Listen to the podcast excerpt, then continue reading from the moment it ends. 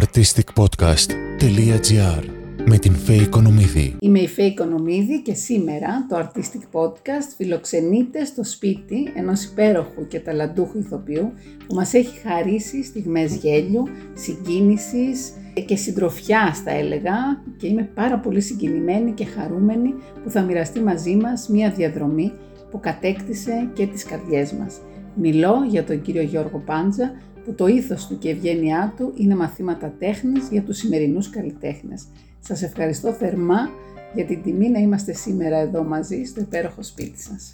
Τώρα με συγκίνησες και εμένα και σε λίγο θα αρχίσουμε να κλαίμε και οι δύο. Ευχαριστώ για τα καλά σου λόγια, ευχαριστώ. Υπερβολικά ήταν. Καθόλου. Ο κάθε άνθρωπος κάνει μια δουλειά. Εμένα η δουλειά μου ήταν ηθοποιός. Ο άλλος κάνει αλφα δουλειά, ο άλλος δικηγόρος, γιατρός και οτιδήποτε άλλο. Μια δουλειά είναι, εν πάση περιπτώσει, η οποία βέβαια απευθύνεται σε πολύ κόσμο. Αυτό είναι αλήθεια. Και κρατάει συντροφιά στη μοναξιά πολλών ανθρώπων, δεν είναι απλώς μια δουλειά. Πάρα πολύ μεγάλη συντροφιά και αυτό το βλέπω καθημερινά. Να δεις τι γίνεται στο Facebook μου. Με βέβαια. Βλέπουν ταινίες μου, παίζονται κάθε εβδομάδα 3, 4, 5 ταινίες. Συνέχεια. Σε διάφορα κανάλια. Σταματάτε. Ναι, καθόλου. Σήμερα είχε μία, ας πούμε. Χτες είχε μια άλλη μία. Προχτές μια άλλη. Τις βλέπετε. Καμιά φορά τις βλέπω. Πολλές φορές χαίρομαι, άλλες φορές ταναχωριέμαι. Πολλές φορές κάνω και μια κριτική στον εαυτό μου. Αλήθεια. Λέω, εδώ δεν το παίξεις καλά, δεν είναι σωστό. Εδώ ήθελε πιο κάτω, πιο πάνω. Τέλος πάντων. Εμείς δεν μπορούμε να κάνουμε κριτική, γιατί εγώ τουλάχιστον έχω γελάσει τόσες φορές μαζί σας. Έχω περάσει πολύ ωραία Σαββατοκύριακα με τον μπαμπά μου μικρή, γιατί είναι μια γενιά η δική σας που η τηλεόραση ήρθε πολύ αργά στην Ελλάδα και ήσασταν συντροφιά πάρα πολύ στους μεγάλους ανθρώπους. Το παπά μεγάλο. Και το Σάββατο βράδυ, αν θυμάστε, η Ενέδη, η ΕΡΤ, δεν θυμάμαι ποιο κανάλι κρατικό, είχε πάντοτε ελληνική ταινία. Και έτσι σας μάθαμε. Και έτσι σας αγαπήσαμε. Πάμε όμως να ξετυλίξουμε αυτό το μύτο. Άντε να ξετυλίξουμε το κουβάρι λοιπόν. Γεννηθήκατε στο Παγκράτη. Παγκράτη, γέννημα θρέμα Παγκρατιώτης. Το 1937. Ναι. Και ήσασταν μοναχοπέδι στην οικογένεια και δυστυχώς με τον πατέρα πόντα. Διότι ήταν ο άνθρωπος εξόριστος. Ο πατέρας μου ήταν μέλος του Κομμουνιστικού Κόμματος από το 14 γεννήθηκε, από το 36 ήταν μέλος του Κομμουνιστικού Κόμματος. Τον περιποιήθηκε βέβαια η Χούντα του Μεταξά επαρκώς. Και δεν τον ζήσατε. Όχι, δεν τον ζήσα, γιατί στην κατοχή ήταν από τα ιδρυτικά στελέχη του ΕΑΜ και διαρκώς ήταν διοκόμενος. Σπίτι δεν έμενε ποτέ. Τον κυνηγούσαν οι χίτες της περιοχής, οι ταγματασφαλίτες, όλοι αυτοί οι ειδοσύλλογοι, οι προδότες, συνεργάτες των Γερμανών, οι οποίοι κυνηγούσαν την εθνική αντίσταση. Και... Αλλά εσείς μεγαλώσατε με το θείο. Ο θείος μου, ο οποίος ήταν γυμνασιάρχης. Ναι. Και φιλόλογος. Από το Μεσολόγγιο. Και ήταν σπουδαίος άνθρωπος. Από ό,τι βλέπεις εκεί, Χρυσούν Αρεστίων Ανδρείας, Εξαιρέτων Πράξεων, όλα αυτά τα πήρε ως έφεδρος αξιωματικός του ελληνικού στρατού. 12-13, 19-22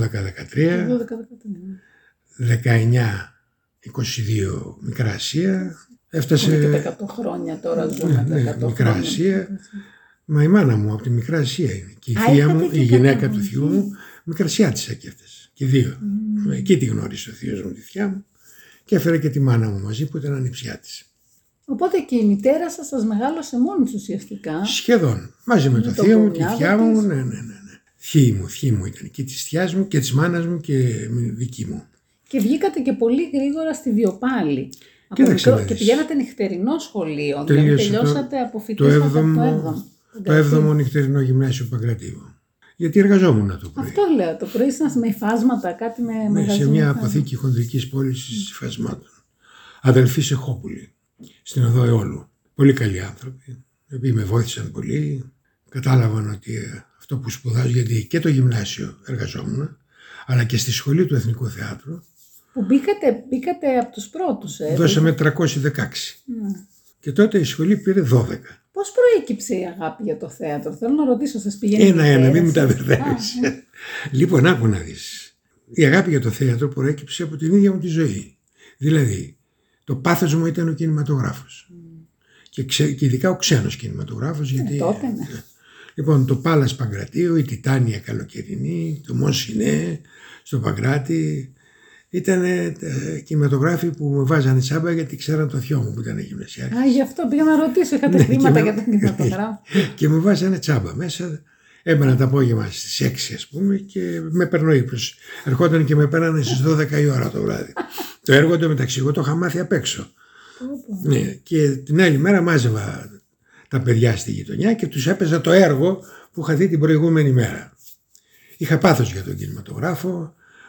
Τώρα ακόμα όποτε παίζεται καμιά ταινία ξέρω τα ονόματα όλων αυτών απ' έξω και ανακατοτά αυτούς τους σπουδαίους ηθοποιούς και αυτό το σπουδαίο Hollywood που γνώρισα εγώ, όχι το σημερινό. Δεν αυτό που είναι γεμάτο φόνους, εγκλήματα, ναρκωτικά, βιασμούς, ξύλο, γκάγκστερ, ναρκωτικά, δηλαδή το συχαίνεσαι αυτό το είδος του κινηματογράφου. Τότε το Hollywood έκανε σπουδαίες ταινίες με σπουδαίους ηθοποιούς, σπουδαίους σκηνοθέτες και προοδευτικούς ανθρώπους. Βλέπαν μπροστά. Ναι, ναι, βεβαίως. Ναι. Προοδευτικούς ανθρώπους. Γενικά και πολιτικά ήταν οι προοδευτικοί άνθρωποι. Αυτούς βέβαια όλους τους κυνήγησε η Επιτροπή Μακάρθη, όπως ξέρετε. Ακριβώς. Τους έδιωξε, τους έβγαλε από το επάγγελμα. Και το πιο προοδευτικό πάντα. Ακριβώς. Ακριβώς. Και ήταν σπουδαίοι ηθοποιοί και συγγραφείς και σκηνοθέτες κλπ. Οπότε εσείς από αυτή την αγάπη λοιπόν, βλέποντας κινηματογράφο, πώς φτάσατε στην πόρτα του εθνικού να λοιπόν, μόλις τελείωσα το νυχτερινό γυμνάσιο, μου λέει ο θείος μου, εγώ χρήματα δεν έχω να σου δώσω για να σπουδάσεις, Γιώργο. Λέω να βγάλεις, επειδή είσαι απόφοιτος γυμνασίου, τελειόφοιτος γυμνασίου, μπορείς να βγάλεις ένα ναυτικό φυλάδιο, να πας σε εμπορικό πλοίο, ως τρίτος δόκιμος καπετάνιος και με την εξέλιξη για την πάροδο των χρόνων θα έπαιρνα και βαθμούς. Και καλό μισθό βέβαια. Όταν τ' άκουσε αυτό η μάνα μου, πετάχτηκε μέχρι εκεί πάνω. Μα τι είναι αυτά, λέγουμε. Εσύ δεν μου είπες ότι θες να γίνεις ηθοποιός. Ναι, μαμά, λέω, δεν υπάρχουν τώρα. Οι δυσκολίες, ξέρεις, τη λεφτά θέλουν κάθε μήνα και θα δώσεις στο Εθνικό Θέατρο. Τώρα μιλάμε για μια εποχή που οι γονείς όχι μόνο δεν απέτρεπαν τα παιδιά τους. Βεβαίως. Και εδώ μιλάμε για μια σπουδαία μάνα. Έτσι. Η μάνα μου μίλαγε γαλλικά, ήξερε γράμματα καλά. Ήταν ποιηματάρχης στο Δήμο Αθηναίων. Ο πατέρας μου μίλαγε δύο γλώσσες.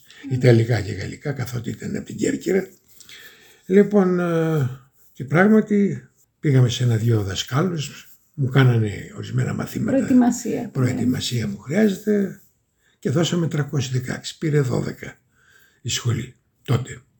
Και τώρα 12 παίρνει. Ναι, αλλά τώρα δίνουν 700, 800, 1000 και παίρνει πάλι 12 η σχολή. Εν πάση περιπτώσει, σε αυτή τη σχολή είχα την τιμή, τη χαρά, την τύχη να έχω σπουδαίους δασκάλους. Μας πείτε ποιος. Την Κατίνα Παξινού. Δεν θα χρειάζονταν κι άλλοι. Τον Αλέξη τον Μηνωτή, τον Γιώργο τον Παπά. Α, είχατε και τον Παπά τον Γιώργο. Τον Θάνο τον Κοτσόπουλο, τον Γιώργο τον Γληνό, τον Αλέξη τον Σολωμό, τον Δημήτρη τον Χόρν. Μου λέτε τώρα όλα τα γερά. Τον Γρηγόρη τον Βαφιά. Τρεις καθηγητές πανεπιστημίου στα θεωρητικά μαθήματα. Ιστορία θεάτρου. Ναι, την Έλενα την Τζουκαλά στο ρυθμική μπαλέτο. Ξηφασκία το Δρίβα, δηλαδή ήταν μια σχολή που ήταν, τι να σου πω. Μιλάμε για κορυφές. Κορυφές, ναι. Όχι μιλάμε, για κορυφές. Ναι, ναι. Ό,τι καλύτερο που μπορούσε να διαθέσει ο τόπος μας στη διδαχή νέων ηθοποιών. Ακόμα τους, εγώ τους παρακολουθώ από το YouTube, ό,τι έχει σωθεί. Δυστυχώς δεν έχουν σωθεί, αυτά ήταν να διδάσκονται. Η σχολή Εθνικού Θεάτρου. Βέβαια. Ποιος σας στιγμάτισε, ποιος θα έλεγα το ότι... Και ξέχασα να σας πω και τον Άγγελο τον Τετριζάκη. Το Τετριζάκη. Θεατράνθρωπο αυτόν. Το ξέρω. Ένα σπουδαίο άνθρωπο. Τον είχα διευθυντή στο πρώτο έτος της σχολής. Πολύ. Μετά είχα το Χουρμούζιο. Το Χουρμούζιο είχε πει. Ιστορία θεάτρου. Και το κάνει μαθήματα με τον Κώστα τον Γιωργουσόπουλο και μας έχει αναλύσει πάρα πολύ. Σπουδαίοι άνθρωποι. Πώς ήταν σαν άνθρωποι εδώ, γιατί εμείς ξέρουμε το έργο τους. Πολύ, πολύ καλή. Πολύ καλή και κοντά στον... Αγκαλιάζαν τα παιδιά. Βεβαίως, πολύ κοντά, τους βοηθούσαν, μας κοιτάγανε με αγάπη. Παξινού. Πάρα πολύ καλή. Και πώς ήταν όταν έμπαινε μέσα, είναι αλήθεια ότι ήταν ένας απλός άνθρωπος. Ναι, και φώτιζε όλο η μικρή αίθουσα που... Είχε μια άβρα, το έχουν πει κι άλλοι. Τεράστια, τεράστια. Με το που έμπαινε δεν μπορούσες να πάρεις. Επίσης ωραία παρουσία έχει ο Γιώργος ο Παπάς. Πολύ όμορφος. Και όμορφος και ένα στυλ. Γι' αυτό και ήταν ερωτευμένες όλες και η Λαμπέτη ήταν μαζί. Όλες ήταν. Το Γιώργο Παπά. Το ξέρω. Και ποιος είναι εκείνος που θα λέγατε ότι ακόμα οι συμβουλές του σας έχουν μείνει μέσα σας? Ο Γιώργος ο Γληνός. Με τον Γληνό στο τρίτο έτος στη σχολή μου έδωσε ορισμένα μονόπρακτα, κομμάτια από διάφορα έργα, και το μόνο έργο που ανέβασε ολόκληρο ήταν με δάσκαλο τον Γιώργο τον Γληνό, τον Καραγκιόζη του Συναδεινού. Ναι, ένα πολύ ωραίο έργο. Δηλαδή έκανα τον Καραγκιόζη με καραφλίτσα, καμπούρα, περίπου. Όλη, ναι. Αυτό ήταν το στυλ του παιδιού αυτού. Και με αυτό έδωσα εξετάσεις και η σχολή στο Εθνικό Θέατρο. Και πήγα με άριστα εκεί. Ναι, αριστέψατε. Ναι, εκεί με είδε ο Μανώλης ο Κατράκης. Τι να πω, αυτή η διαδρομή δεν είναι απλά διαδρομή, κύριε Πάντζα μου. Και ήρθαμε στα Καμαρίνια, που είναι ο Πάντζας, μου λέει... Γι' αυτό και πήγατε στη Βασίλισσα Αμαλία, σας πήρε. Βέβαια, εκεί, δική του ήταν η δουλειά. Ναι. Και μου λέει, είσαι ο γιος του Σπύρου του Πάντζα? Ναι, του λέω, ναι, κύριε Κατράκη. Λέω, ξέρω, ήσασταν μαζί, εξορία. Ο πατέρας μου είναι ακόμα εκεί. Αυτός είχε γυρίσει, δεν ξέρω. Ναι. Έχω διαβάσει το βιβλίο της Αλίκης Γεωργούλη που έγραφε. Τι λέει για την επιστροφή? Γράφει μέσα ότι κατάφερε να επιστρέψει. Δεν λέει το λόγο. Λέει ότι για να φύγεις από εκεί πρέπει να υπογράψεις. Αλλά δεν λέει αν υπέγραψε. Δεν το γράφει μέσα. Και είναι η αυτοβιογραφία της. Δεν το αναφέρει. Εν πάση περιπτώσει, πήγα εκεί στο Κατράκι και έπαιξα τον Μαυρομιχάλη, τον υπασπιστή της Αμαλίας, Βασίλης Αμαλίας, του Γιώργου του Ρούσου. Σπουδαίος συγγραφέας ο Γιώργος ο Ρούσος. Καλή του ώρα. Ήταν η πρώτη σας επαφή με τη σκηνή και τον κόσμο. Βεβαίως. Επαγγελματικά. Βεβαίως. Έκτοτε έχω δουλέψει. Πώς νιώσατε όμως, πείτε μας λίγο, γιατί αυτό δεν ήταν απλό. Ένιωσα γιατί ήταν ένα μεγάλο θέατρο, είχε 2.000 καθίσματα. Όλη η Ελλάδα. Στο πεδίο του Άρεως. Δικό του ήταν. Ναι, όχι δικό του, ο Θίασος ήταν δικός του. Το θέατρο ήταν στο Δήμο. Δεν ήταν αυτό το έργο που έφτιαξε, το έργο που έκανε στο πεδίο του Άρεως, που έκανε ένα θέατρο. Ναι. Α, δεν ήταν δική του ιδιοκτησία εννοείται. Ναι, δεν ήταν. Καλά, εγώ το λέω από την άποψη του Δήμου. Ναι. Εν πάση περιπτώσει, το πήρε μετά η Αλίκη. Κάναμε μεγάλη επιτυχία και η Αλίκη έπαιξε εκεί. Το πήρε μετά η Αλίκη και αυτό ήταν ένα από τα γκάφια του. Στεναχωρήθηκε πολύ. Κατράκησε από αυτό. Ναι, και σας είδε και όλη η Αθήνα. Όχι, με είδε μόνο όλη η Αθήνα. Να παίζει τώρα πρώτη φορά μπροστά σε 1.500-2.000 ανθρώπους ήταν σπουδαία υπόθεση. Και το έργο έκανε μεγάλη επιτυχία. Εκείνα τα χρόνια, πολύ μεγάλη επιτυχία. Σε ένα τεράστιο θέατρο. Μετά το χειμώνα πήγαμε την Αρώνη, με πήρε μαζί της στο θέατρο. Άρα από τη σχολή σας είχε επιλέξει. Ο Κατράκης. Όχι μόνο ο Κατράκης και η Αρώνη που δεν είχε έρθει ποτέ η Αρώνη. Δεν ξέρω αν είχε έρθει. Γιατί έρχονται συνήθως. Δεν ξέρω αν είχε έρθει. Πάντως ήταν όλο το ελληνικό θέατρο από κάτω. Το Εθνικό Θέατρο ήταν πίτα, Όρθιος είχε και ήταν μια μεγάλη εμπειρία. Ξεκίνησε το καράβι που λένε, άρχισε να κινείται, να βγάζει ατμό. Και η μητέρα σας περήφανη κάτω. Ξέρετε ότι ό,τι έχω κάνει στη ζωή μου και η πορεία που τράβηξα στη ζωή μου το οφείλω στη μητέρα μου.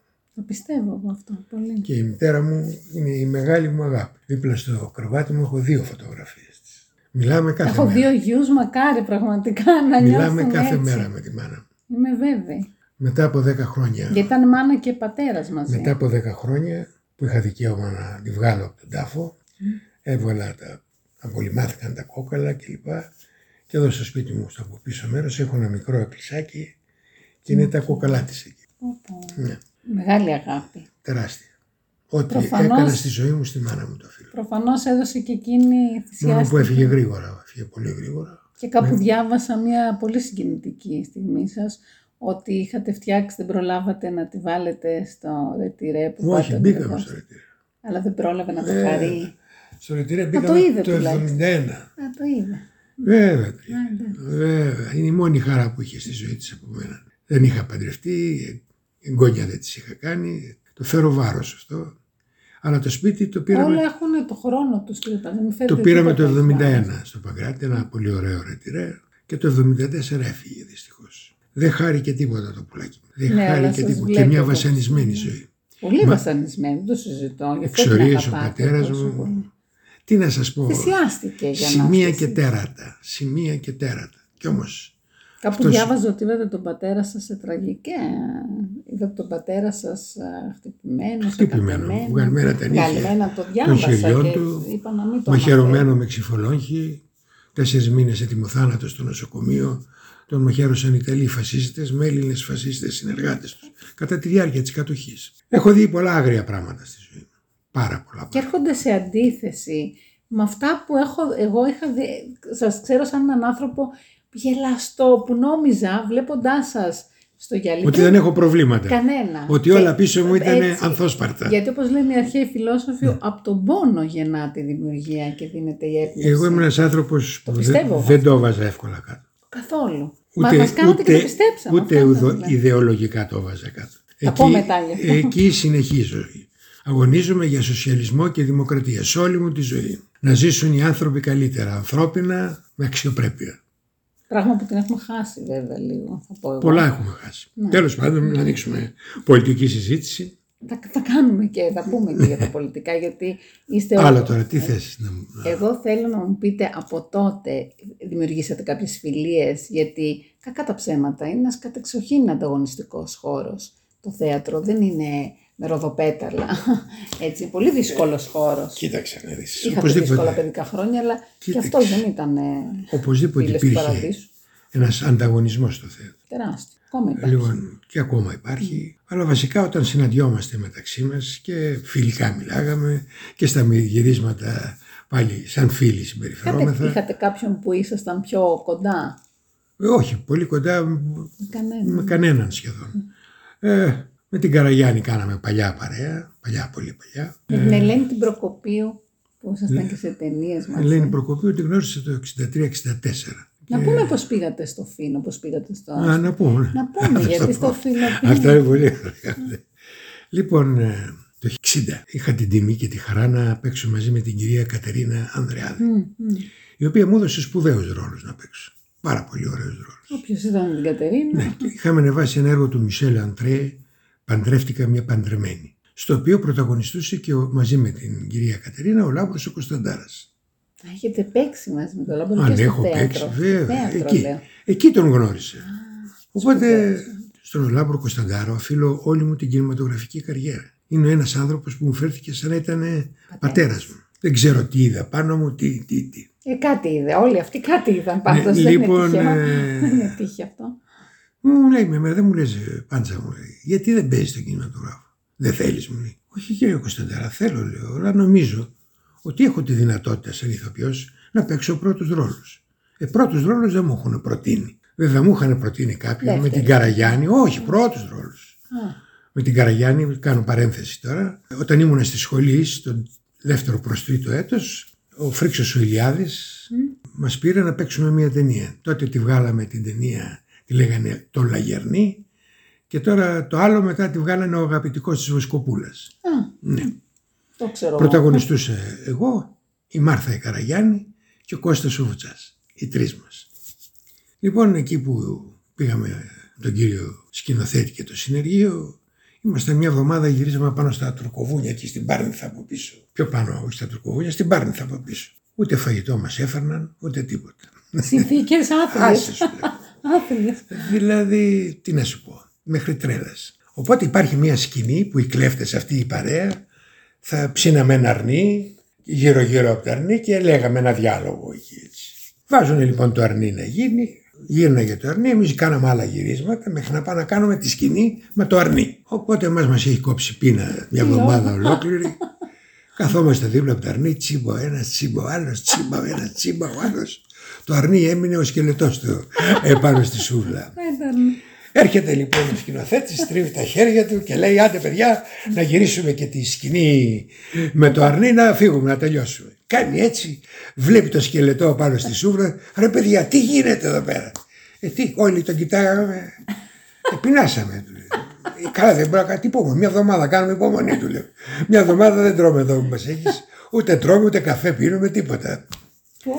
Και εκεί ήταν η πρώτη ταινία που έκανα. Γι' αυτό και είχατε πολύ. Στη συνέχεια λοιπόν ο Λάμπρος μου λέει: «Και γιατί δεν παίζεις?» Λέω: «Νομίζω ότι μπορώ να παίξω πρώτο». «Και βέβαια μπορείς», μου λέει. «Να παίξεις πρώτους ρόλους, αλλή μόνο», μου λέει. Καλά, περίμενα. Δεν πέρασαν 10-15 μέρες, δεν θυμάμαι ακριβώς. Οπότε μου λέει: «Πήγαινε στον Κρυάδη αύριο, θα παίξεις σε μια ταινία πρωταγωνιστής. Θα κάνεις διπλό ρόλο, θα πάρεις 5.000. 5.000 τότε ήταν πολλά. Όχι πολλά, αλλά ήταν κάποια λεφτά. Ναι. Θα πάρεις 5.000 και στην ταινία παίζουμε. Εκτός από μένα, ο Λάμπρος, ο Γκιονάκης. Ποια ταινία είναι? Ερωτικά παιχνίδια. Ο Βέγκος. Και ο Βέγκος. Και ο Βέγκος, ο Κωνσταντάρας. Όλα τα πρώτα μόνα. Ποιοι άλλοι παίζανε μόνο? Η Στρατηγού. Η Αλέκα Στρατηγού. Πολλοί κόσμος. Και με έβαλε και έκανα αυτή την πρώτη ταινία. Και διπλό ρόλο, πρώτη ταινία. Ναι, ταινία διπλό ρόλο. Μετά ξανά με έβαλε σε μια άλλη ταινία, Λάθος στον έρωτα, που παίχτηκε παρεμπιπτόντως σήμερα το μεσημέρι στην ΕΡΤ2, στη 1 η ώρα, ναι. Και η τρίτη ταινία που με έβαλε ο ίδιος να ήταν το Κατηγορούμενος ο Έρος. Και στις 3 ταινίες έπαιζε και αυτός.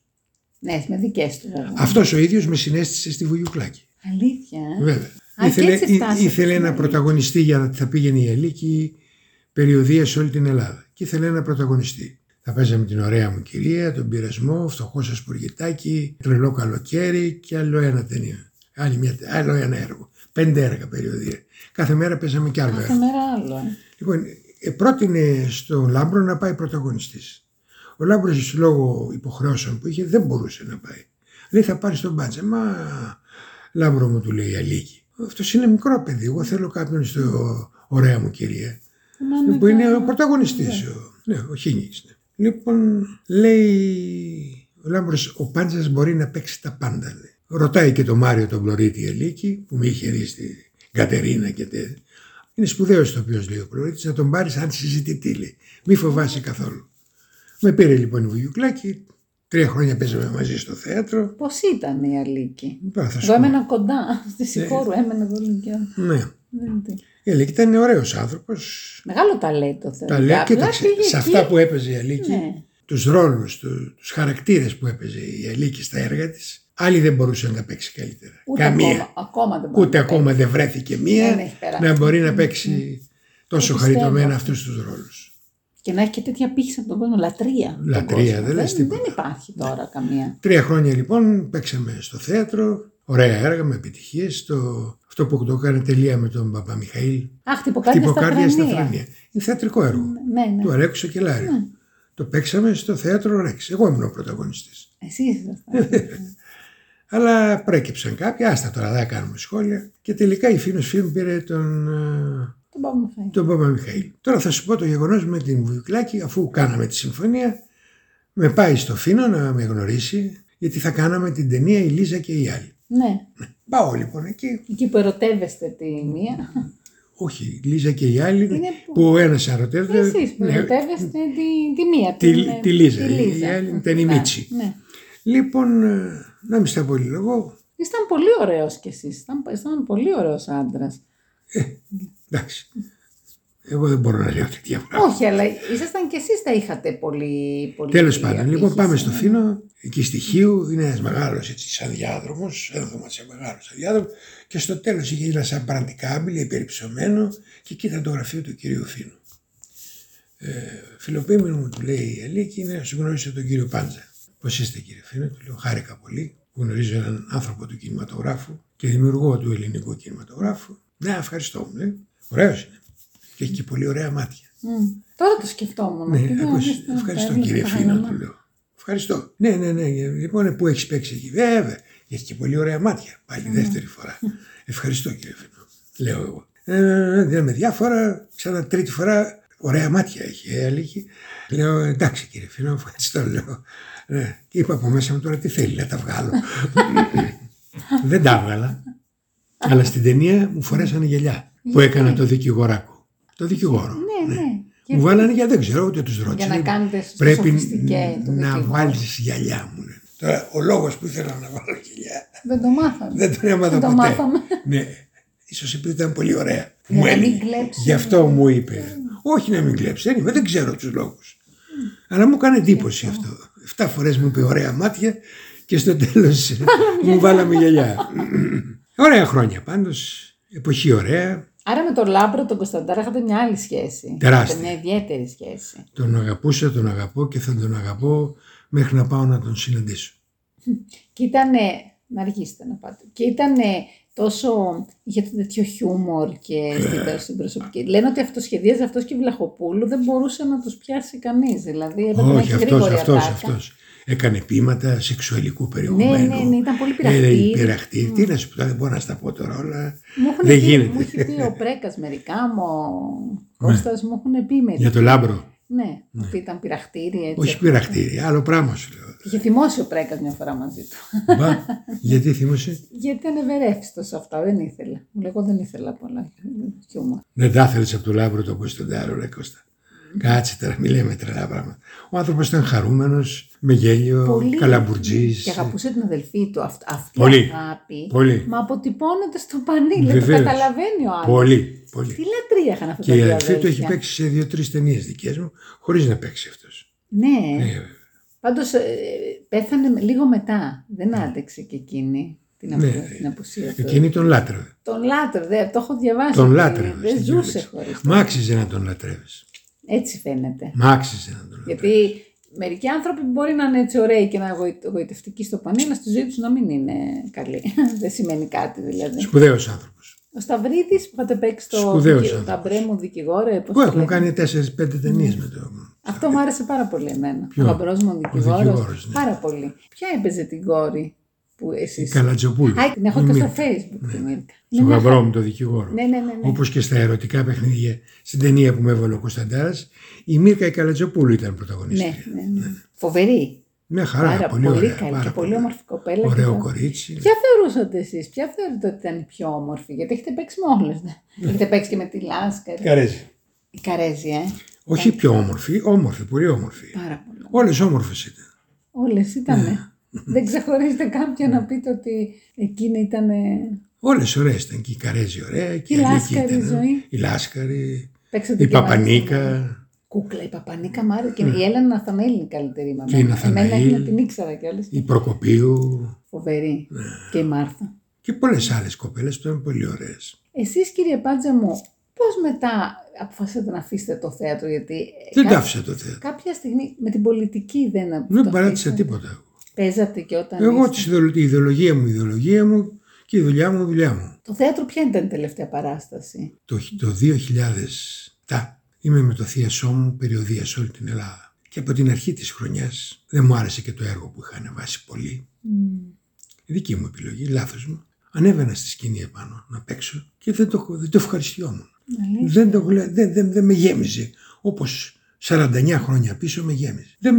Δεν με γέμιζε με τίποτα. Ήταν σαν να κάνω ένα άλλο πράγμα, μια άλλη δουλειά που δεν μ' άρεσε. Το λέω στη γυναίκα μου, Στέλλα, της λέω, ανεβαίνω πάνω στη σκηνή και είμαι άδειος, δεν ευχαριστιέμαι αυτό που κάνω. Δεν θέλω να το κάνω αυτό το πράγμα. Άρα. Ξαφνικά. Ναι, μου λέει η γυναίκα μου, εντάξει, άμα κουράζει, σταμάτησε το, μην παίζεις. Και έκτοτε δεν ξανάπαιξα στο θέατρο. Αλλά πριν. Ήταν η επιλογή του έργου όμως. Όχι. Δεν ήταν η επιλογή. Εγώ απλούστατα. Δεν ξέρω τι, κάτι μου συνέβη που και ασχολήθηκα αποκλειστικά πλέον με την πολιτική. Αλλά και πριν ασχολούμαι. Και πριν, από το 1900, το έχω σημειώσει, από το 1944. 1944. Πιο την μετά. Ναι. Με πρόεδρο τον Ηλία Ηλίου. Σπουδαίο άνθρωπο. Μετά με τον Ανδρέα Παπανδρέου.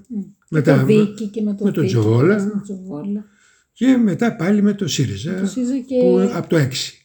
Το 2006 ήμουνα μόνιμος τέλεχος στο ΣΥΡΙΖΑ, ήμουνα μέλος της τριβελούς δικού σας του Δίκη, η οποία αποφασίσαμε να συνεργαστούμε με το ΣΥΡΙΖΑ. Ανέβηκε αμέσως το ποσοστό του ΣΥΡΙΖΑ και από το 2007 και μέχρι και τις τελευταίες εκλογές το 2019 ήμουνα σε όλες τις εκλογικές μάχες του ΣΥΡΙΖΑ υποψήφιος βουλευτής. Σε όλες τις εκλογικές μάχες. Άρα σας άρεσε να ασχολείστε με τα κοινά, είστε ένας άνθρωπος? Δεν είναι τα κοινά. Μου άρεσε να ασχολούμαι με την ιδεολογία μου. Και την ιδεολογία. Το κοινά δεν είναι.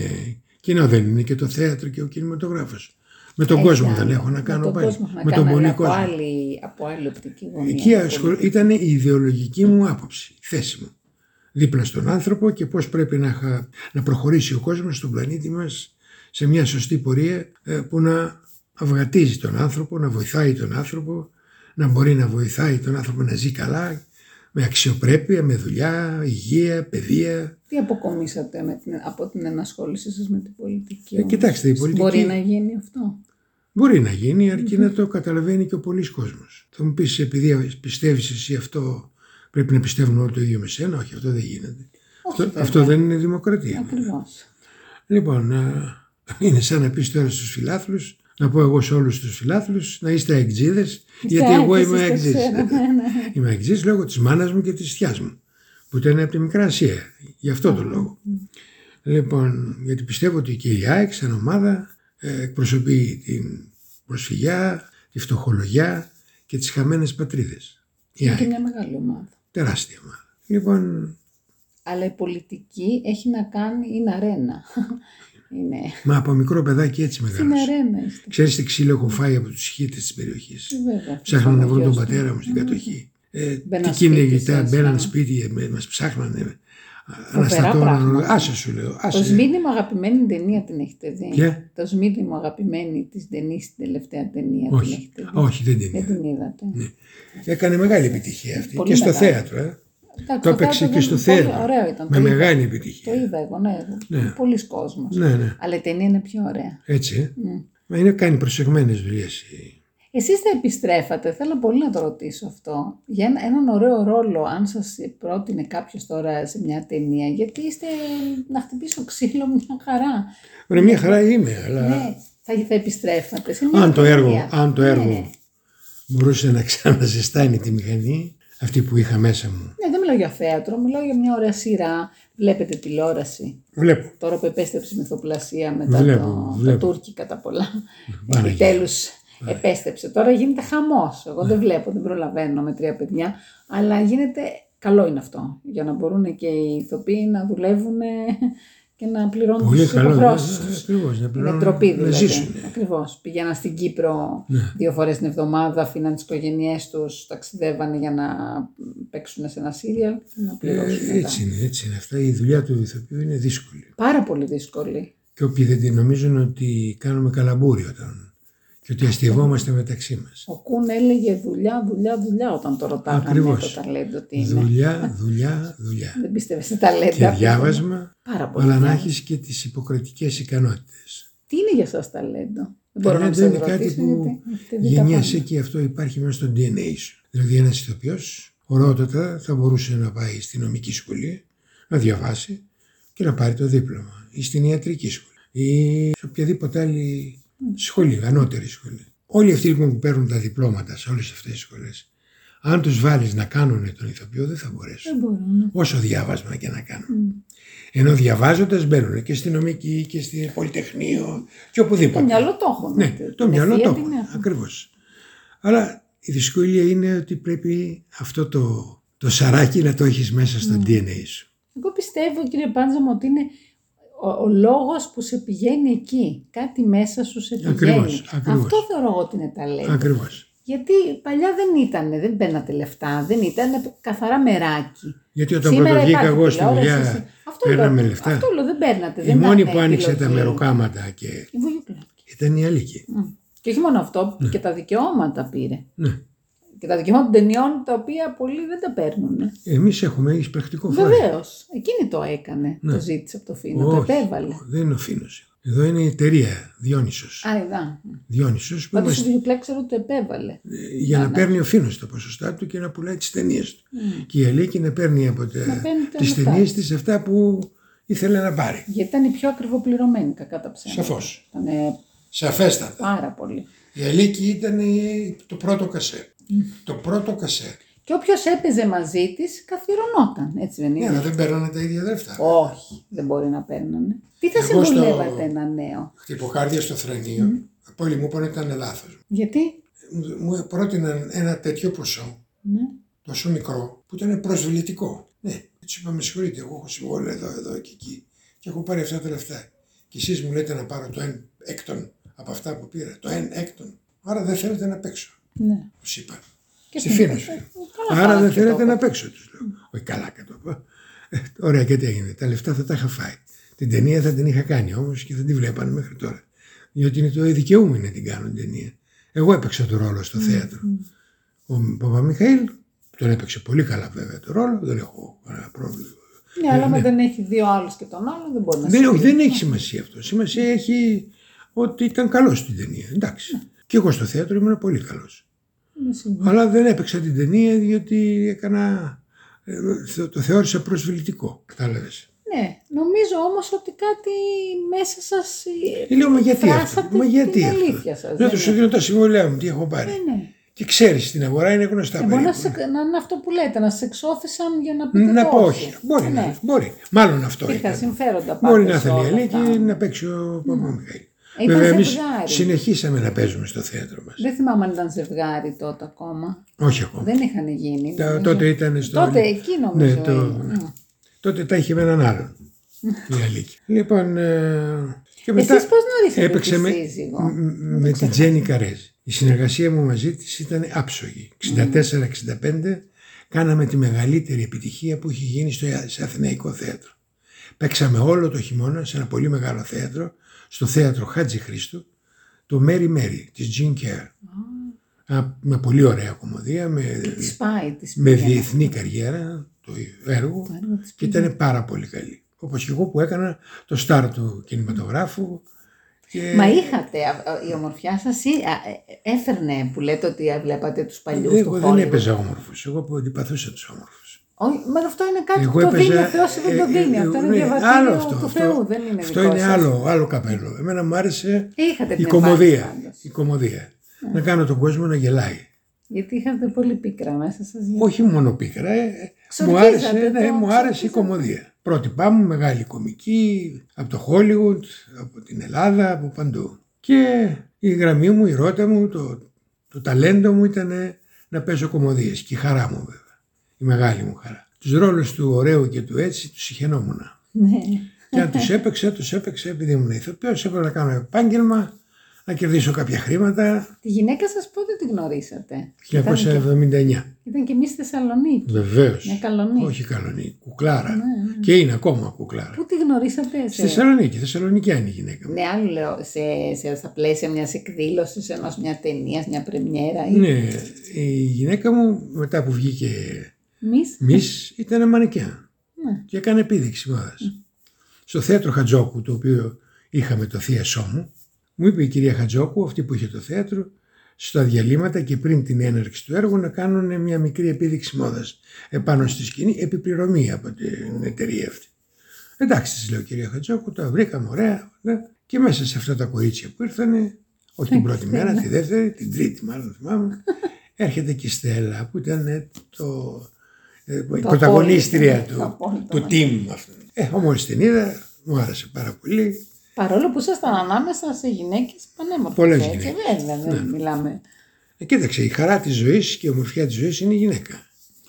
Σε όλες τις, σαν μάνα, σαν σύζυγος, σαν αδελφή, σαν συνάδελφος στο επάγγελμα, σαν συντρόφισσα σε πολιτικούς αγώνες.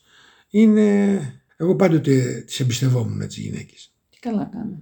Πιστεύω να άμα δικήσουν τον κόσμο οι γυναίκες θα γίνει καλύτερο. Όχι επειδή με γυναίκα, το έχω πει αυτό. Εγώ το λέω στα παιδιά μου. Το μακάρι. Να ψηφίζουν και γυναίκες όταν θα φτάσουν. Και τώρα εμείς στο ΣΥΡΙΖΑ, όπως ξέρεις, το έχουμε 50-50. 50-50 είναι οι υποψήφοι στις καινούργιες εκλογές. 50% γυναίκες, 50% άνδρες. Γιατί εγώ με μια γυναίκα με 3 παιδιά έφυγα να μεγαλώσω τα παιδιά μου 12 χρόνια, επέστρεψα στο επάγγελμά μου και οι πόρτες είναι ερμητικά κλειστές. Mm. Η Ελλάδα τιμωρεί τις γυναίκες με κάποιο τρόπο. Πολύ κακώς. Μέσω, αν δεν... η γυναίκα βοηθάει. Είναι η χαρά της ζωής, η ομορφιά της ζωής, η νεοδό της ζωής. Είναι η ζωή. Είναι η ζωή η ίδια. Που μας έρχεστε όλοι. Τώρα δεν ξέρουμε τα ρομπότ θα γίνει αργότερα, έτσι πως πάει. Να μην γίνει. Αλλά προς το παρόν από εμάς. Θα αλλάξει και το είδος. Αλλάζουν όλα γύρω μας. Θα είμαστε μηχανές. Αλλά όλα τα ίδια μένουν, σαν το στίχο. Ναι. Δεν αλλάζει τίποτα τελικά. Έτσι ακριβώς, Γλυκιά. Και όταν την είδατε τη Στέλλα, αυτό ήταν. Δεν ήταν εύκολη. Και είσαστε 44, πόσα χρόνια μαζί? Είμαστε από το 1979. Μία ζωή. Δεν υπάρχει. Και έχετε και 2 υπέροχα παιδιά. Το Σπύρο που νομίζω ότι ο ένας ακολούθησε, ο γιος ακολούθησε. Κάποια στιγμή έπαιξε μια σειρά, καλά θυμάμαι. Έπαιξε σειρά, έπαιξε και στο θέατρο, έπαιξε σε 2 σειρές. Ναι, αλλά. Ακολούθησε. Μεγάλη ιστορία. Τον μπήκανε. Δεν μπορώ τώρα να τα συζητήσω αυτά. Τέλος πάντων, δεν μπορούμε. Δεν ήθελε. Αποχώρησε πάντως. Ναι. Τι τον είχατε συμβουλεύσει? Εσείς ήσασταν θετικός στο να πάει ή τον αφήσατε ελεύθερο?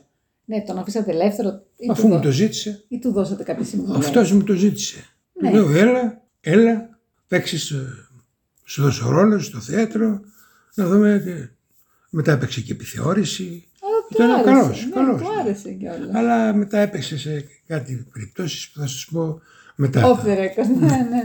Μας έχετε και μια κόρη, έχετε εγγόνια. 2 εγγόνια. Είστε πλήρης, έτσι. Μια εγγονία, τη Στελίτσα και τον Γρηγόρη. Τι ωραία. Ναι, τα εγγόνια μου. Από την κόρη μου. Από την κόρη. Την Γκέτη. Η οποία φέρει το όνομα της μάνας μου. Αλίμονο. Δεν νομίζω ότι καμία γυναίκα. Και ο Σπύρος το όνομα του πατέρα μου. Ο γιος μου δηλαδή. Τους ετοίμησα κατά το δυνατό όσο μπορούσα καλύτερα τους ανθρώπους. Η κόρη δεν ακολούθησε το θέατρο. Όχι. Ούτε μανικέν, ούτε τίποτα. Καμία σχέση. Πώς ήσασταν μπομπάς? Ήσταν κοντά στα παιδιά? Πολύ. Όσο μου επέτρεπε η δουλειά μου. Αλλά ήμουν πάντοτε κοντά τους, δίπλα τους. Η μάνα τους βέβαια ήταν δίπλα από εκεί από πάνω. Και πολύ ευγενική γυναίκα. Της είχα απόλυτη εμπιστοσύνη στον τρόπο που τα μεγάλωνε. Πόσο δύσκολο να κρατήσει ένας γάμος και να είναι ηθοποιός? Πάρα πολύ δύσκολο. Έχουμε πολύ λίγα ζευγάρια. Πάρα πολύ. Το Ληναίο με τη Φωτεινή, δηλαδή ψάχνω να βρω ποιοι και πώς. Ακριβώς. Καρέζη, Καζάκος, πολύ λίγοι. Καρέζη, Καζάκος, δεν είναι και τόσα χρόνια Καρέζη, Καζάκος. Όχι, αλλά θέλω να πω μέχρι να φύγει η Τζέννη μαζί ήταν. Πολύ δύσκολο πάλι. Τζέννη ήταν σπουδαίος άνθρωπος, φίλη μου. Έτσι μου είπε και ο Νίκος ο Γαλανός, την αγαπούσε πάρα πολύ. Πολύ σπουδαίος άνθρωπος. Και καλοσυνάρτητος. Σοβαρός άνθρωπος. Πάρα πολύ σοβαρή. Αντράκι. Και το μεγάλο μας τσίρκο νομίζω πρέπει να ήταν από τα ωραιότερα. Η μεγαλύτερη επιτυχία της είναι νομίζω το Μέρι Μέρι. Το Μέρι Μέρι. Στο θέατρο Χατζηχρήστου. 1964-65. 5 άτομα παίζαμε. Η Τζέννη, εγώ, ο Στέφανος ο Ληναίος, ο Δημήτρης ο Νικολαΐδης. Αχ, εξαιρετικός, τι καλός άνθρωπος. Και πώς τη λένε, αυτοί που παίζανε και στην ταινία μαζί. Παπαγιάννη, Λιλί Παπαγιάννη. 5 άτομα. Τι ωραία. 5 άτομα κομμωδία. Έπεφτε το θέατρο κάτω. Αισθάνεστε χορτάτος έτσι. Εγώ νομίζω αισθάνεστε ένας άνθρωπος. Από τη δουλειά μου. Ναι, πολύ. Ναι, η αλήθεια είναι αυτή. Αφού πολλές φορές διερωτώ με, επειδή χόρτασα τόσο πολύ, κάποια στιγμή κουράστηκα και δεν. Τώρα, τι συμβουλεύετε τα νέα παιδιά? Έτσι, στο Facebook είστε και ενεργός στα social media. Εμένα μου αρέσει που είστε πάντα μέσα στη ζωή, μέσα στα πράγματα. Τι τους συμβουλεύω? Να κάνουν αυτό που τους αρέσει. Εάν αυτό που τους αρέσει δεν βγάζει τα χρήματα ως προς το ζήν, ας κάνουν και μια δεύτερη δουλειά. Αυτό το συμβουλεύω σε αυτούς που θέλουν να κάνουν τον ηθοποιό. Δουλέψτε το πρωί κάπου αλλού και να πηγαίνετε να κάνετε τις πρόβες σας, τις παραστάσεις σας. Αφού σας αρέσει αυτό, να το ακολουθήσετε. Δεν υπάρχει ωραιότερο πράγμα να κάνει ο άνθρωπος κάτι που του αρέσει. Αυτό είναι ευτυχία. Άλλος του αρέσει να ήταν δικηγόρος, άλλος γιατρός, άλλος πολιτικός μηχανικός, άλλος αξιωματικός. Ό,τι αγαπάει κανένας. Ναι, ακριβώς. Ό,τι τον παρακινεί από μέσα. Εγώ ηθοποιός, στο Έλλαδο μ' άφησε ο μπαμπάς μου και γυρνώ γύρω από εσάς 100 χρόνια. Απαιδάντομαι γύρω. Πολύ κακός, πάρα πολύ. Κακός. Να ρωτήσω κάτι, πώς εξηγείτε εσείς, γιατί το ρωτώ σε εσάς εκείνης της γενιάς, ότι ενώ τώρα οι νέοι ηθοποιοί έχουν τόση πρόσβαση, τόσες δεξιότητες και χρήματα η τηλεόραση πια δίνει.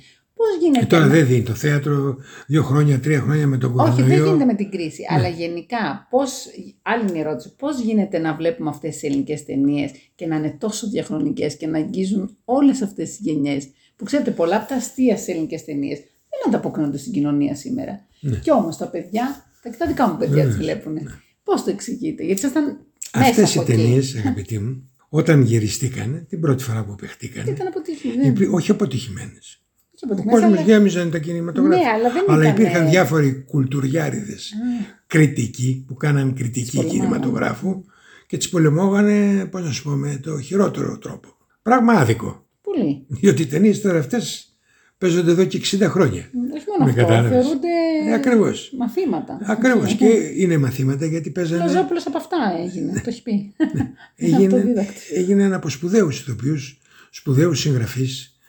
Σπουδαίους σκηνοθέτες. Μα τις έχω δει 100 φορές και γελάω. Και πρέπει να ξέρεις ότι ένα μεγάλο μέρος από αυτές τις ταινίες ήταν θεατρικά έργα. Εγώ έχω κάνει. Και Θείας και ο Ρίζος με τον Κλέρχο Σουρκοντός. Ήταν και Θείας. Εγώ να σου πω ταινίες. Μικρή και μεγάλη ενδράση. Μ' αρέσει πάρα πολύ. Το είδες αυτό το έργο? 100 φορές το έχω δει. Μικρή και μεγάλη ενδράση το έπαιξα με την Κατερίνα. Το καλοκαίρι στο Ακροπόλ. Ήταν θεατρικό έργο και το παίξαμε με την Κατερίνα, σου λέω, και ο Φιλιππίδης κλπ. Μετά το κάναμε ταινία. Μετά πολλά έργα τα οποία έκανα στο θέατρο, για πάνω και η κάτω. Το έχω δει και στο θέατρο αυτό τώρα. Ο Μπούφος έγινε ταινία. Λοιπόν, ένα 25%, 20% από τις ταινίες αυτές ήταν πρώην θεατρικά έργα. Και όλα αυτά τα έργα θεατρικά κάνανε επιτυχία και στον κινηματογράφο. Και είναι απομένει και διαχρονικά, δηλαδή δεν μπορεί να το συλλάβει ο νους. Τα βλέπουμε τώρα, τα βλέπουμε. Ναι. Κάποιο έργο δεν τα βλέπεις 100 φορές. Αυτές οι ελληνικές ταινίες, παιδί μου. Πώς βλέπονται εδώ και 20-30 φορές την καθεμία. Δηλαδή αυτό το Ζήκο. Άρα τώρα τον έχω δει 30 φορές. Κάνανε... Και γελάμε ακόμα το αποδόσει εδώ, το άλλο, το Πολυτεχνείο της Ερημοσπίτης. Ναι, δεν μου αρέσουν όλα του Βέγκου εμένα. Ναι. Αλλά είναι κάποια που πέφτω κάτω. Ναι. Και το ξέρεις ότι θα πει τώρα, ξέρω τις ατάκες. Και όμως δεν το κλείνεις. Ενώ οι σειρές, θα το πω, δεν με κρατάνε. Δεν θα δω ποτέ 3 επεισόδια το ίδιο. Θα δεις όσο και να μ' αρέσει. Η κομμωδία σε επεισόδια είναι δύσκολη. Ναι. Η κομμωδία πρέπει να έχει ένα short time. Κάτι είχατε τότε. Το ψάχνω να το βρω. Κάτι είχατε, μαγικό μια ακτινοβολία. Κάτι είχατε. Γιατί μια... και ο τρόπος. Τώρα έχουμε τρομερά εφέ. Έτσι, τώρα έχουμε τρομερά τεχνολογία. Κι όμως αυτές οι ταινίες με το μονοκάμερο, με το που φαίνεται πολλές φορές, εγώ το προσέχω, που φαίνεται το μπούμαν, έχετε δει και δεν φορά. Δεν έχω δει. Όχι, αλλά εγώ έχω δει σε πολλές ταινίες που φεύγει το μικρόφωνο. Εκείνη όταν είναι η παραγωγή λιγάκι για πρόσεχη. Ναι, αλλά δεν σε ενοχλεί. Στην 4η φορά μπορεί να το έχω δει εγώ αυτό. Φέρετε τώρα το μικρόφωνο από πάνω, είναι... Μπορεί να το μη επαγγελματικό. Ναι, αλλά αυτό λέω, ότι κι όμως αυτές τις ταινίες θα μείνουν για πάντα. Με έχουν μείνει. Μα μένουνε. Και παίζονται. Ακριβώς. Και ξαναπαίζονται. Και τις ξαναβλέπουν. Πεγόνια, τι λένε όταν τις βλέπουν. Γιατί δεν μπορεί και πεγόνια τις έχουν. Τους αρέσει. Και χαίρονται. Κύριε Πάντζα μου, υπάρχει κάτι άλλο που θέλετε να μοιραστείτε, που ίσως να μην το ρώτησα, ίσως να μην το σκέφτηκα. Θέλω να ευχαριστήσω τον δημιουργό που μου χάρισε οικογένεια, γυναίκα μου, τα παιδιά μου, ότι με βοήθησε στην πορεία μου στο θέατρο και στον κινηματογράφο. Και όλα αυτά θέλω να του πω ένα μεγάλο ευχαριστώ. Γιατί η αλήθεια είναι ότι με αγκάλιασε. Πολύ. Με προστάτευσε. Έχω κάνει και λάθη στη ζωή μου, βέβαια, πολλά. Και στο επάγγελμά μου. Δεν βαριέσαι. Όλα μέσα στη ζωή είναι. Νομίζω όμως δεν υπάρχει μία πορεία του πιο πετυχημένου ανθρώπου στον κόσμο που να μην έχει κάνει λάθη. Βέβαια. Είμαστε μέσα από τα λάθη μας, γινόμαστε καλύτερα. Όλοι οι άνθρωποι δικαιούνται το λάθος. Και νομίζω ότι είστε αγωνιστής. Γιατί... Αυτό ναι. Πάρα πολύ. Δηλαδή η ζωή μπορεί να σας στέρει σε κάποια πράγματα, αλλά εσείς δεν τα στερήσατε από άλλους. Ίσα-ίσα τα δώσατε απλόχερα. Βεβαίως. Θα μπορούσατε να γίνετε... Θα μπορούσατε να έχετε γίνει κακός άνθρωπος. Δεν ξέχασα ποτέ τι έχω ζήσει στη ζωή μου. Το οφείλετε στη μητέρα σας, την αγάπη που πήρατε. Η μάνα μου, ήταν άλλο πράγμα. Συμφωνείτε ότι το μεγαλύτερο όπλο στη ζωή είναι η αγάπη. Η αγάπη. Που παίρνουμε από το σπίτι μας. Η αγάπη από το σπίτι, από τους γονιούς σου, την οικογένειά σου. Εγώ από την οικογένειά μου είχα αγάπη, από τη μάνα μου, από το θειό μου, τη θιά μου, τον πατέρα μου. Αυτή με μεγάλωσε. Γι' αυτό και είστε σαν παιδί, είστε τόση ώρα μιλάμε και είστε σαν μικρό παιδί. Δηλαδή αυτό το πιστεύω, ότι οι άνθρωποι του θεάτρου είστε αιώνιοι έφηβοι. Δεν ξέρω πώς να σας πω. Ναι, γιατί έχετε αυτό το παιδί σας κρατάει. Τώρα η γυναίκα μου θα μου φέρει το πιπερόκι. Ωραία τα λες, γλυκιά μου. Να είστε καλά, σας ευχαριστώ πάρα πολύ για την τιμή. Γιατί δεν ξέρετε τι ωραίο που είναι να μεγαλώνεις με κάποιους ανθρώπους, να τους βλέπεις και να έχεις τη χαρά να τους γνωρίσεις. Εγώ τη χαρά που σε γνώρισα. Ευχαριστώ πάρα πολύ. Είσαι πολύ ωραίος άνθρωπος. Ναι. Αγαπάς αυτό που κάνεις. Πάρα πολύ. Και φαίνεται. Και τους ηθοποιούς πάρα πολύ. Και φαίνεται και αυτό. Και να συνεχίσεις να την κάνεις αυτή τη δουλειά. Μακάρι να μαθήσεις. Σου εύχομαι το καλύτερο. Και πρώτα απ' όλα. Υγεία να έχεις. Είναι πάνω απ' όλα και τα παιδάκια. Πρώτα απ' όλα. Σε σένα και σε όλους που μας ακούνε και σε αυτούς που δεν μας ακούνε. Ευχαριστούμε πάρα πολύ, κύριε Πάντζα. Και εγώ.